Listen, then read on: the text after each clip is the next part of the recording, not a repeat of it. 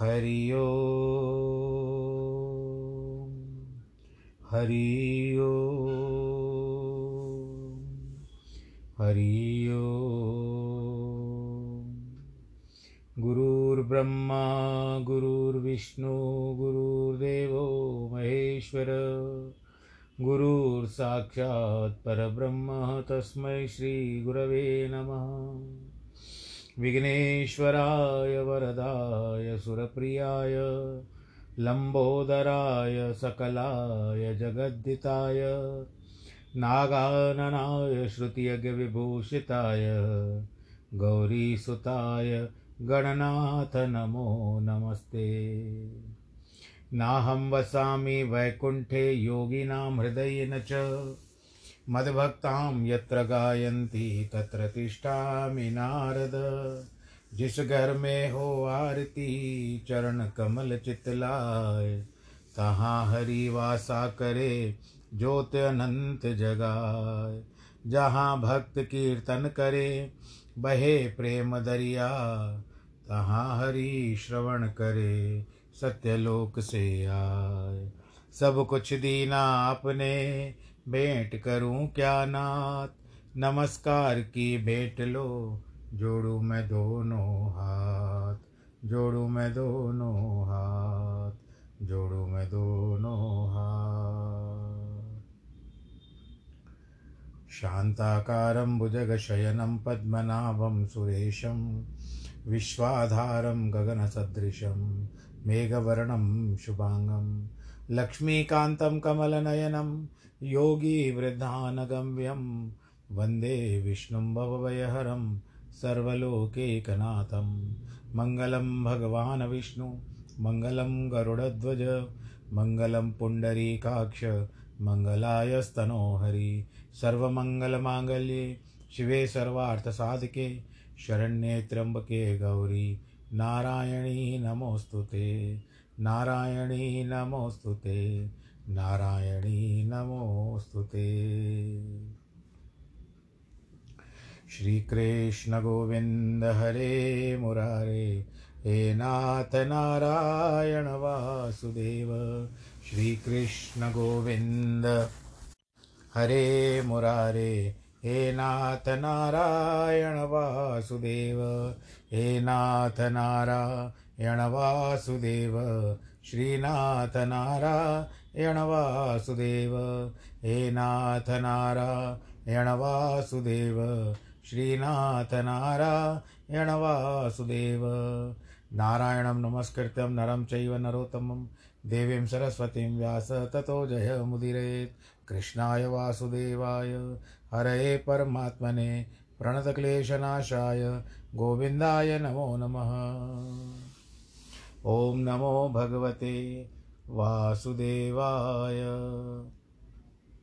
सच्चिदानन्दरूपाय, विश्वोत्पत्त्यादिहेतवे, तापत्रयविनाशाय, श्रीकृष्णाय वयं नुमः। यं प्रव्रजन्तमनुपे तमपेतकृत्यं, द्वैपायनो विरह कातर आजु आवह। पुत्रेति तन्मयतया तर्वो विनेदोस्, तं सर्वभूतहृदयं मुनिमानतोऽस्मि, मुनिमानतोऽस्मि, मुनिमानतोऽस्मि। बोलो श्री कृष्ण कन्हैया लाल की जय। श्रीमद् भागवत महापुराण की जय। भक्तजनों,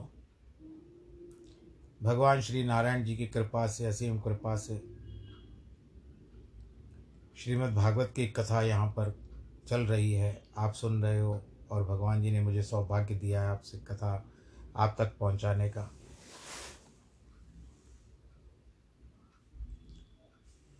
खेलते थे बचपन में अंताक्षरी, खेलते थे कि बैठे बैठे क्या करना है, कर लो कुछ काम, शुरू करो अंताक्षरी लेके प्रभु का नाम। पर आज समय अलग है, मोबाइल है, सोशल मीडिया है और इतने सारे साधन हैं। आज भी प्रभु का नाम लेते हैं और प्रभु का नाम लेते लेते आप तक पहुंचता है और ये माध्यम के द्वारा ही होता है। हम श्रीमद् भागवत में इस समय ध्रुव की कथा कर रहे हैं। कल के प्रसंग में आप लोगों ने सुना कि ध्रुव जब लौटे तो सब लोग बहुत प्रसन्न हुए, उनसे मिलने लगे। खुशी के मारे उनका कोई भाई जैसे सब्र का बांध टूट गया था। पिता तो बस जैसे भाई गंगा जमुना बह रही थी। माता सुनीति भी प्रसन्न थी, सुरुचि भी प्रसन्न थी। सुरुचि एक प्रकार से तो खुश है कि कहते हैं कि देखो, आज जो मैंने तुमको टोका, कल भी मैंने बताया था कि आज जो मैंने तुमको टोका, आज तुम एक ऊंचे पदवी पर चले गए। कहा होगा या ना कहा होगा ये मैं अनुमान लगा रहा हूँ। फिर उत्तम से मिला और सब मिल करके अपने महल में जाने लगे। निश्चय होता है कि भगवान वासुदेव के प्रणतों के दुख भंजन, भक्त मनोरंजन श्री कृष्णचंद्र आनंद कंद के चरणार विंदों की तूने बहुत भली भांति आराधना की है, कह रहे थे उसको। जिनके ध्यान करने वाले वीर पुरुष महाकठिन मृत्यु को भी जीत लेते हैं। इस प्रकार सभी लोग तार सराहना कर रहे थे। ध्रुव कुमार को बारंबार लाड लड़ा रहे थे, देख देख करके सुख पाते थे। उस ध्रुव को उत्तम कुमार समेत हथनी पर चढ़ाकर राजा आनंदपूर्वक नगर की ओर चले। सब लोग आगे आगे स्तुति करते चल रहे थे। उस नगर में जहाँ तहाँ मरकत मणि लगी हुई थी, यानी आप जो आज के तारीख में जिसको आप लोग पन्ना कहते हो या एमराल्ड कहते हो, तोरण लगे हुए थे, वंदनवार लगे हुए थे। द्वार द्वार पर सबने अपने द्वारों को सजा दिया। केले के खंभे, क्योंकि ये वंदनवार होते हैं स्वागत का। जहाँ तहाँ समूह समूह के वैसे श्रीफल, सुपारी, नारियल, सुपारी, छोटे छोटे वृक्ष शोभायमान दे रहे थे। आम के पत्ते और मालाएं, विभिन्न प्रकार की मोतियों की भी मालाएं लगी हुई थी। सबके घर में दीप टिमटिमाने लगे। सुंदर सुंदर स्वर्ण सामग्री सुशोभित और से श्रीमत विमान शिखरों को कांति से चमक चमक चमकाने वाले। इतना वातावरण सुंदर हो गया कि आश्चर्यचकित हो गए सब। ध्रुव के पिता उसको लाड़ प्यार से लेते हुए जा रहे थे और आखिर में महल में पहुंच गए। और जब महल में पहुंच गए तो वहाँ पर उत्तानपाद राजा ने अपने ऋषि पुत्र का अद्भुत प्रभाव से जो उसने किया था कार्य, भगवान नारायण जी का दर्शन किया था। कानों से सुनकर, नेत्रों से देखकर बहुत विस्मित हुआ। ध्रुव जी को हरिभक्त जानकर और अपनी बुढ़ापा भी देखा राजा ने। और मंत्रियों को बुला करके कहता है कि आदि अधिकार तो उत्तम कुमार का है और ये मेरा ज्येष्ठ पुत्र है, परंतु मेरे मन में विचार है कि मैं अब से राजपद इसको दे दूं, क्योंकि ध्रुव में राज्य चलाने के सब गुण हैं। सचिव और प्रजागण एक बार पुकार उठे, पृथ्वीनाथ आपने ठीक विचार किया, ध्रुव जी ही राजाभिषेक का ही राजाभिषेक करना चाहिए। प्रजाओं की सम्मति से सबको अनुराग देख करके राजा ने राज्य अधिकार दे पृथ्वी का पति ध्रुव को कर दिया। और विचार करते हैं कि अब मैं भी बूढ़ा हो चुका हूँ, तो मुझे अब संसार में रहना उचित नहीं है, मैं विरक्त हो जाता हूँ, यानी संसार से मोह छोड़ देता हूँ। और उसी समय संकल्प करके विरक्त होकर के आत्मा की गति विचार करके तप करने वन को चल गए। तो अंत में पहले राजा इत्यादि जो होते थे वो अंत समय में तप करने चले जाते थे, विरक्त हो जाते थे और संन्यास लेकर के या विरक्ति प्राप्त करके भगवान जी में ध्यान लगाते हुए मुक्ति पद को प्राप्त होते थे। मैत्रेय जी आगे कहते हैं कि शिशुमार की प्रजापति ब्रह्मी नामक कन्या से ध्रुव का विवाह हुआ और उससे कल्प और वत्सर नामक दो पुत्र उत्पन्न हुए। दूसरी स्त्री वायु की कन्या इला नाम की महाबली ध्रुव जी ने उत्कल नामक पुत्र उत्पन्न किया। उसकी रानी से एक रत्न रूप कन्या उत्पन्न हुई। उत्तम कुमार ने अपना विवाह ही नहीं किया था। वह पहले ही हिमालय पर्वत के भीतर आखेट खेलने को चला गया, यानी शिकार के लिए चला गया। वहाँ एक बलवान यक्ष ने उसको मार डाला। यक्ष आप जानते हो जो कुबेर के अधिकार में होते हैं। कुबेर की है पुरी अलकापुरी, और कुबेर के जो भी गण हैं उनको यक्ष कहा जाता है। अब यक्ष ने तो मार डाला, उसकी माता भी उसके समान गति को पाकर मर गई। जब ध्रुव को पता चला कि उत्तम कुमार यक्ष के हाथों मारा गया, तब ध्रुव को बहुत क्रोध आ गया और जयदायक रथ में बैठकर अकेले ही अलकापुरी के लिए पर जाकर के चढ़ाई कर दी। और आपको यह भी पता होना चाहिए कि कुबेर जो है भगवान शिव जी के परम भक्त हैं और रुद्र के अनुसार जिसमें वास करते हैं। ऐसी उत्तर दशा में जाकर के हिमालय की गुफा में ध्रुव जी ने अलकापुरी देखी। तब बड़ी बाहुबल से ध्रुव ने शंख ध्वनि की, जिससे शब्द से आकाश दशों दिशाएं गूंज उठी, मानो पहाड़ टूट पड़े हों, बिजली गिर गई हो। हे विदुर, उद्विग्न मन करके यक्षों की स्त्रियां अत्यंत भयभीत हो गई। तब शंखनाद सुनकर कुबेर के महाबली उपदेव महाभट्ट गुह्यक राक्षस गंध गंधर्वों ने प्रथम तो पृथ्वी और पर्वतियों की ओर देखा। जब कुछ दिखाई नहीं दिया तो क्रोधवंत होकर के कुबेर बोला, ऐसा कौन सा बलि है जो मुझे युद्ध के लिए ललकार रहा है? और आकर के उसने शंख बजाया है। तो सब निकल के आए। ध्रुव जी को देख करके यक्षपति बोला, सावधान हो जाओ, यह वीर कोई बड़वा बलवा बलवान तेजस्वी है, अकेला आ गया युद्ध करने के लिए। भय तो इसके मुख पर कहीं भी दिखाई नहीं देता।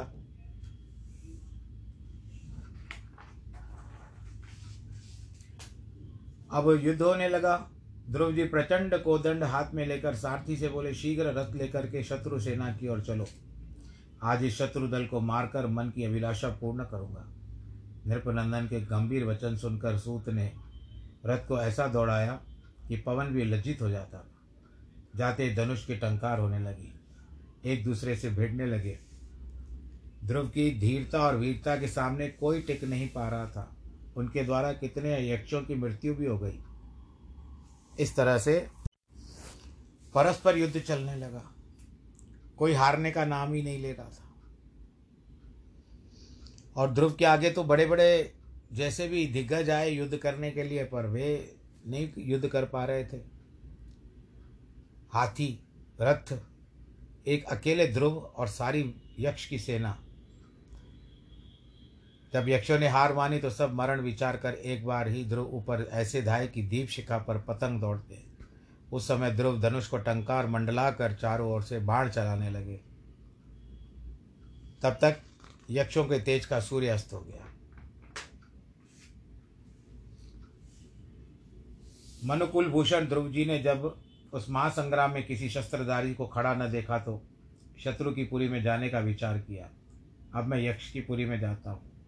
मन ही मन विचारा कि यह गोयक लोग बड़े मायावी होती है, न जाने क्या उपद्रव कर बैठे। इनके कर्तव्य को मैं नहीं जान सकता। हे सारथी, तेरी क्या इच्छा है? मैं नगर में जाऊं या न जाऊं?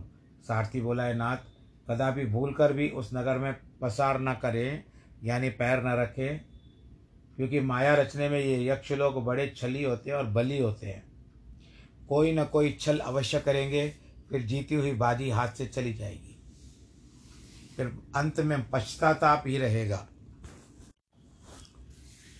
ध्रुव अपने सारथी की ये बातें कर रहे थे कि वैरियों ने फिर से पुनर्उद्योग की शंका से विचार करके रथ को रोके खड़े थे। इतने में आश्रित समुद्र से गर्जन सा शब्द सुनाई दिया। आंधी आने लगी, माया रचने लगे वो लोग, पे पवन चलने लगा। तब ध्रुव ने फिर एक तीर चलाया और सारी जो भी मायाएँ थी वो सबको नष्ट कर दिया। उसमें कितने भुजा वाले, दस भुजा वाले, बीस भुजा वाले, पचास भुजा वाले, ये सब आ रहे थे। जैसे एक माया थी। राक्षस लोग और यक्ष लोग ऐसे ही करते हैं, ये अपने माया के द्वारा दूसरे को अचंभित कर देते हैं। परंतु ऐसे लग रहा था कि जब तीर चलाया सारी माया को नष्ट कर दिया, तो ऐसे लग रहा था कि कोहरे से जिस तरह से सूर्य निकल आता है, वैसे ध्रुव का रथ फिर उसी प्रकार से निकल आया। बोलो नारायण भगवान की जय। क्योंकि वो भगवान जी के भक्त थे। उन्होंने सारे जो भी माया रची गई थी, भूत प्रेत बैताल इत्यादि की, उन सबको नष्ट भ्रष्ट कर दिया। कहीं भी किसी के टिकने की स्थान नहीं था। ऐसी दशा कर दी ध्रुव ने। मैत्रेय जी बोले, सप्तऋषियों के वचन सुन करके आखिर में जब सप्तऋषियों का ध्यान दिया, जो सप्तऋषियों ने आके कहा कि आप नारायण अस्त्र का अनुसंधान करो। नारायण अस्त्र का अनुसंधान करते यक्षों की रची हुई माया सब खत्म हो गई, जो मैंने अभी आपको बताया। अब परंतु कठिन धार वाले शरों से मारे हुए सब इधर उधर भागे भागे, क्या करें, सर पैर कटने लगे। तब उस समय करुणा के सागर मनु जी, ध्रुव के जो पितामह थे, सप्तऋषियों सहित ध्रुव जी के समीप आकर के कहते हैं, पुत्र यह क्रोध पाप रूप और नरक का देने वाला है, इसको छोड़ दे। वृथा रोष करके इन पुण्य जोगनों को तुमने मारा है। हे वत्स, हमारे कुल के योग्य यह कर्म तुम्हारा नहीं है। निरपराधी यक्षों को मारना, इस कर्म की सत्पुरुष निंदा करते हैं। एक यक्ष के अपराध करने से तूने हजारों यक्ष मार डाले। हे बात भ्रातृवत्सल, हे अंग, एक भाई का वध होने से तुमने कुपित होकर सब यक्ष कुल का विध्वंस कर दिया। ऋषिकेश भगवान के भक्तों के यह मार्ग नहीं है। अरे तुमने कितनी बड़ी तपस्या की है, जो उत्तम शरीर पाकर आत्मज्ञानी होकर पशुओं के समान जीवों की हिंसा करते। सब जीव मात्र में अपने समान भाव जानकर सब जीव जिसमें बसते हैं, ऐसे हरि की आराधना करके करने के प्रताप से भगवान नारायण जी का या श्री कृष्णचंद्र जी का तुमको परम पद प्राप्त हुआ है, ये राजा मनु कह रहे हैं। जो इनके दादा हैं ध्रुव के। और तूने भगवान का ध्यान भी किया, वैष्णवों में श्रेष्ठ भी है, महात्मा पुरुषों की वृत्ति शिक्षा भी पाई है, फिर यह निंदित कर्म क्यों कर रहा है?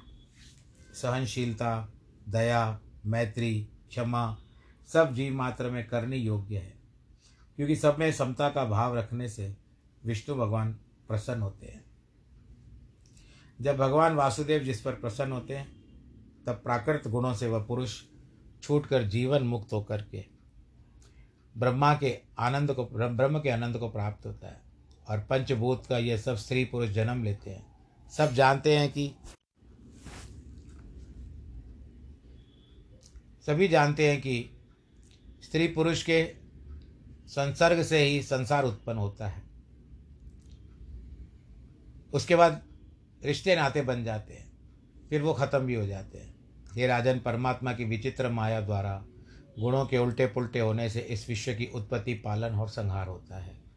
इसमें निर्गुण पुरुष श्रेष्ठ ईश्वर तो केवल निमित्त मात्र है, उनमें कोई गुण नहीं। जैसे चुंबक पत्थर के निमित्त लोहा चूक घूमता है, उसी प्रकार यह कार्य कारणात्मक संसार घूमता रहता है।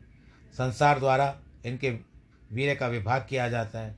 वह भगवान अपनी कला शक्ति से आप अकर्ता है, तो भी इस संसार को बारंबार रचते हैं, और आप अहंता होने पर भी संसार का बार बार संहार करते हैं। निश्चय है कि सर्वशक्तिमान भगवान चेष्टा कोई नहीं जान सकता। हरि चरित्र को जानन हारा, कहा करत जो करत बिचारा। वह अनंत अंत करने वाला, काल अनादि सबकी आदि करने वाला, वह जनों से जनों को जन्माता है, मृत्यु को काल रूप होकर मारता है। वह परमात्मा प्रजा को समान भाव से देखता है। उस मृत्यु रूप परमेश्वर काल रूप के न हो तो कोई अपना है, न कोई पराया है। असमर्थ अनाथ होकर के यह सब जीव समूह कर्मों के वश होकर काल के दौड़ने से उनके पीछे दौड़ते हुए चले आते हैं। जैसे भगवान के पवन के प्रसंग से कंकर उड़ते हैं, रज के कण उड़ते हैं। जीव की आयु, हानि और रक्षा, यह दोनों बातें कर्माधीन है। परमात्मा तो स्वयं इच्छाचारी है।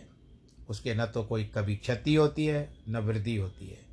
कभी स्वस्थ, कभी अस्वस्थ। आचार्य तो कर्म के ईश्वर कहते हैं, कोई स्वभाव को ईश्वर कहते हैं, कोई काल को ईश्वर कहते हैं, कोई भाग्य को ईश्वर कहते हैं, कोई वात्स्यायन आदि कामदेव को ईश्वर कहते हैं। उस अप्रमेय, अव्यक्त, शांत रूप, महतत्व आदि अनंत शक्तियों के उत्पन्न करता भगवान की इच्छा को कोई नहीं जान सकता, तो फिर उनके जन्म कर्म का भेद कैसे जान सकता है? हे वत्स, इस कुबेर के यक्षों ने तुम्हारे भ्राता को नहीं मारा है। हे तात, जन्म मरण तो पुरुष के भाग्य से होता है। वही विश्व रचने वाला है, वही पालन करने वाला है, और वही नाश करने वाला है। यद्यपि ऐसा है तो भी अहंकार त्यागने से गुण कर्म लिप्त नहीं होता। वही काल रूप ईश्वर भूतात्मा, भूतों के ईश, सबके पालक अपनी माया शक्ति से मुक्त होकर जीवों को रचता है, पालता है, संहार करता है। हे तात, जो अभक्तों को मृत्यु रूप, भक्तों को अमृत रूप है, उस जगत परायण सर्वात्मा की शरण में तू जा, जिसको विश्व के रचने से ब्रह्मा जी बलि देते हैं। जैसे नथनों में पोई हुई रस्सी के वशीभूत होकर बैल उस स्थान में घूमता फिरता है। जब तू पाँच वर्ष का था, ये ध्रुव जी को उत्तानपाद कह रहे हैं, जब तब तूने अपनी माता को त्याग दिया था। विमाता के मर्म भेदी चुभने वाले वचनों को तुम्हारे हृदय में कठिन बाण की तरह लगे थे, चुभ गए थे, तो तू वन में चला गया।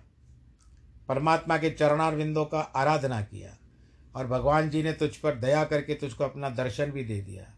और तिलोकी को मस्तक पे रखकर जो सर्वोत्तम स्थान है वो आज तुझे उन्होंने प्रदान कर दिया है, ध्रुव लोग तुझे दे रहे हैं। हे अंग, आत्मा से विरोध को दूर करके आत्मा में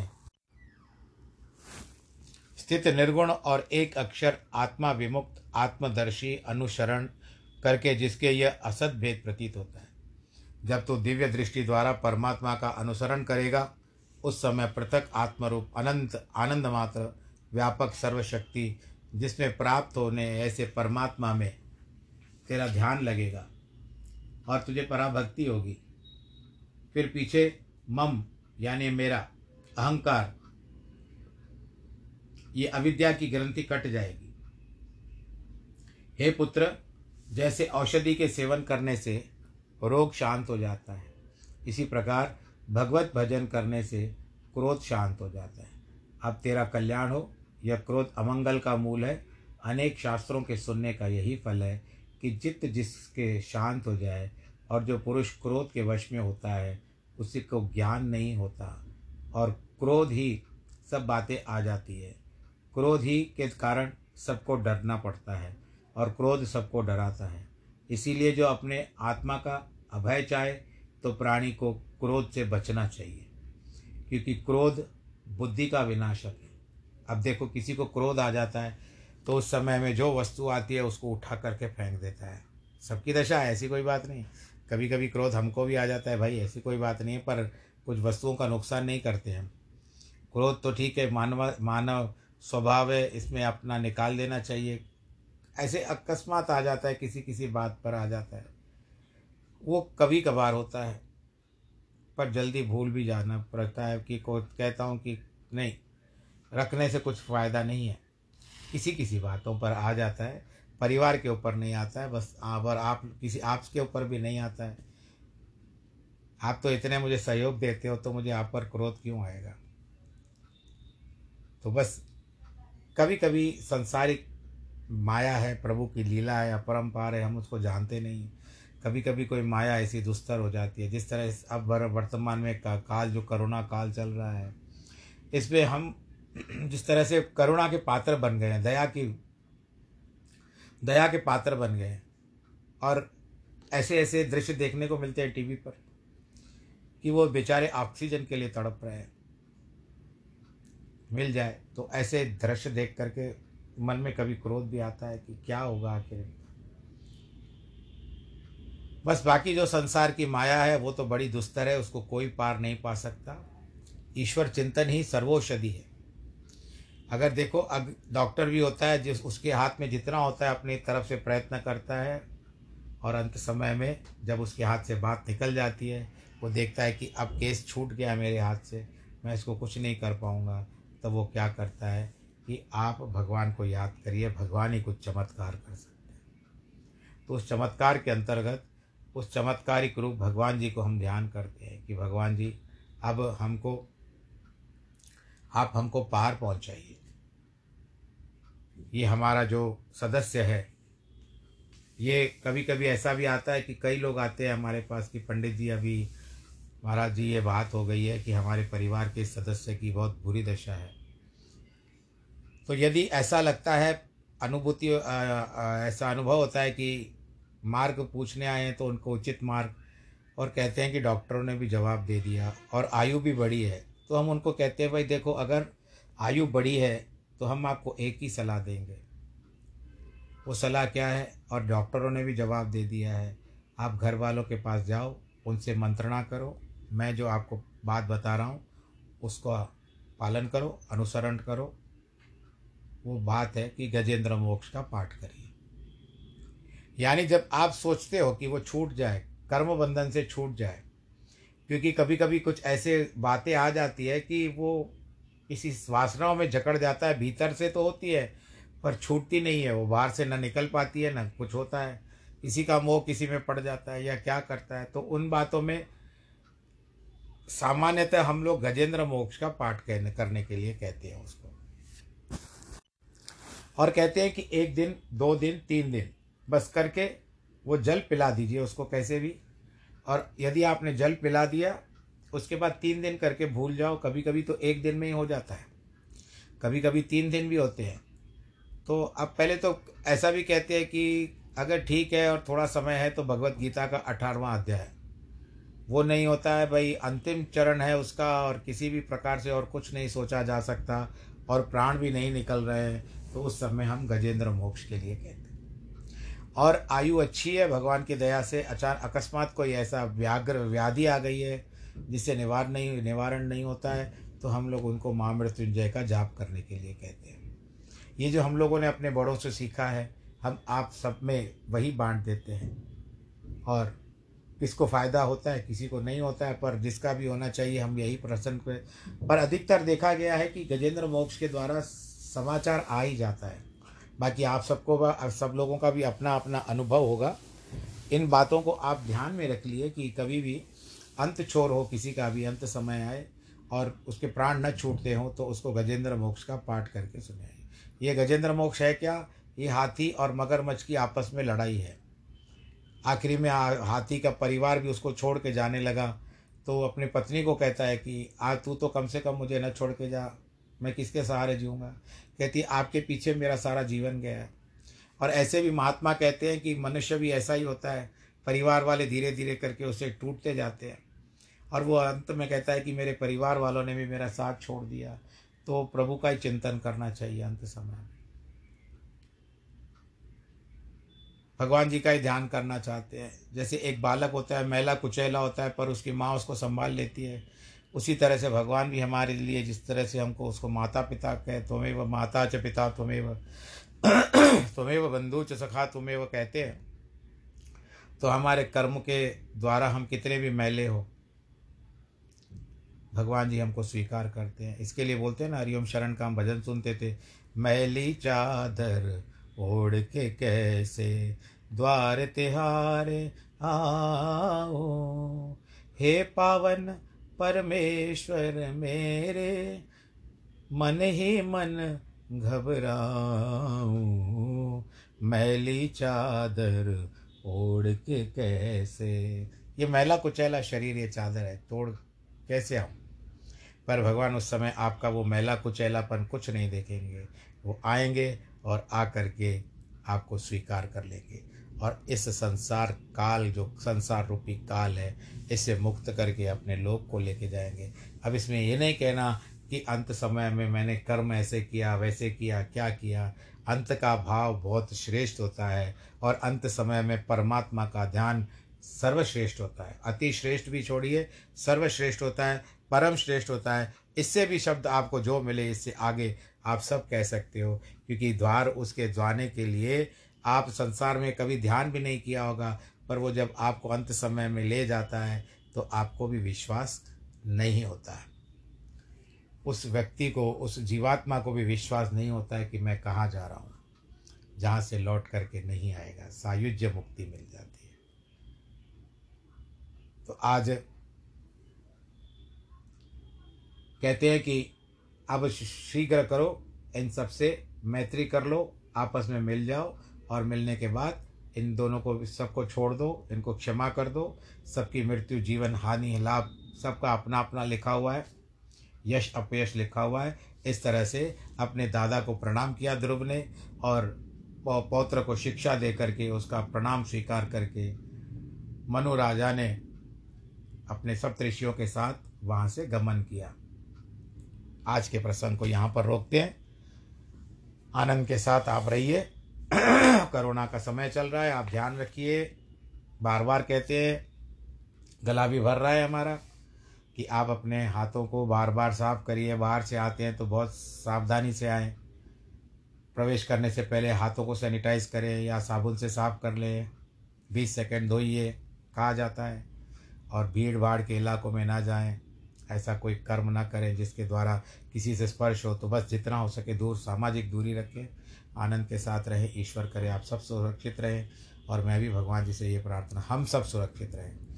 आज जिनके जन्मदिन और वैवाहिक वर्षगांठ है उनको बहुत बहुत बधाई। सर्वे भवन्तु सुखिनः, सर्वे सन्तु निरामया, सर्वे भद्राणि पश्यन्तु मा कश्चित् दुःखभाग् भवेत्। नमो नारायण।